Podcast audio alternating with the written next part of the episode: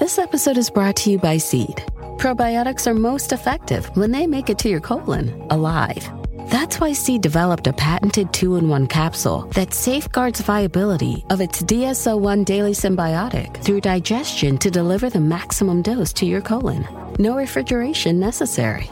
Visit seed.com slash Spotify and use code Spotify25 to get 25% off your first month. Some E News now, Ali Clark. All right, Cardi B. She ain't my cup of tea.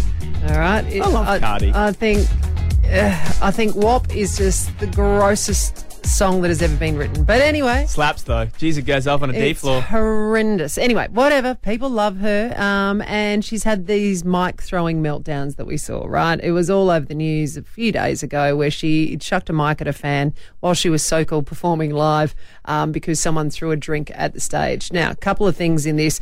A couple of moments before Cardi B was actually asking for drinks because it was like 45 degrees. But anyway, so the drink goes up on stage. But I can understand why, especially with what's been happening with people getting hit in the face by stuff being thrown at performers, which is just disgraceful. Weird she has completely, completely reacted. And she's thrown this mic.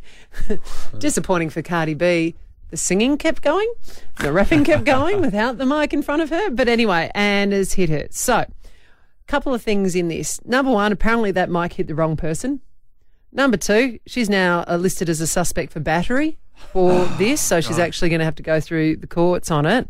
And number three, that was the second day in the row she'd thrown the night. She'd also thrown one the night before. But let's go to the mic itself. I can tell you that a production company employee, Scott Fisher, grabbed that mic, says it still works. It's now up for grabs, and you can bid it if you bid over $141,000 For the mic. for the mic Cardi that Cardi. B threw at the wrong person while the music kept going in the background. Yeah. So there you go. 140 grand it's up to now, nearly 141. God, I'd love to have that microphone. Uh, well, go for it. I don't know what you do with it. what a great relic. All right, let's go to the Jonas Brothers, shall we? Um, what do you reckon would be the most embarrassing thing that could happen to you in public? Like, think, you know, like those dreams that you have where you go to school and you're naked, you know, that Uh, sort of like gear. tripping over on the yeah, that sort of stuff. Tripping right? over on the footpath is one of the most awkward things when you see someone do it. I like, know. do I help you? Do I pretend I didn't see No, it? no, no. You, you try to turn it into a dance move. And you just kind of keep going. See you next fall. So the Jonas Brothers took part in a Q&A yeah, day before yesterday and they read out questions and tried to guess each other's answers. Now Joe Jonas was asked what his most embarrassing moment was and he complete well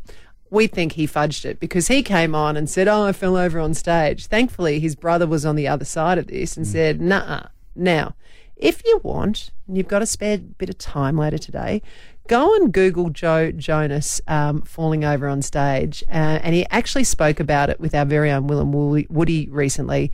He actually had to have a mid wardrobe change because he might have got a bit of a surprise and he was wearing white pants. Yeah, fudged it, as you said. Yeah. oh, fudged it. But if you want to look at funny people falling over, start with that one. All right, it'll give you a White giggle. pants. All what right. a horrible time. Let's finish with this one. Taylor Swift. Who's she? So, mums, dads, grandparents, workmates, everybody is saving their coins and paying exorbitant amounts of money to go and see her in concert, right? Everybody that I've spoken to, all the mums that I've been speaking to, are going, How much do you reckon she's making out of it? You ready for the figures? They reckon each and every show on this Eras World Tour is making $14 million. Oh, and she's playing a couple of shows, isn't she? Yeah, they're going to make $1.4 billion in revenue out of it. Holy dooly. $1.4 billion in revenue. And here's how she's spending some of the money. You know how I said she was giving out bonuses before? We got to change jobs and we got to become the bus drivers that are transporting all of equ- equipment around the countries. She's just handed out $100,000 to each of them. What? There are 50 drivers on her tour. And she's going, here you go. $100,000. For So- driving, for doing their job. yeah, so massive shout out to all of our Metro bus drivers. Yeah, bad luck Go back to the first, SA government and see if you can get a bonus. What about this? She's also been um, handing out juicy bonuses to her entire crew working on them, including the dancers and the musos and the people who work in catering. All up, it is said that she has given away bonuses totaling $55 million. Oh, it's a bit different working on the Taylor concert than a Lizzo concert, isn't it? $55 million. Get your head around that. Unbelievable. Anyway, is there anything that this woman can't do? God. I know, I know. Look at our lives.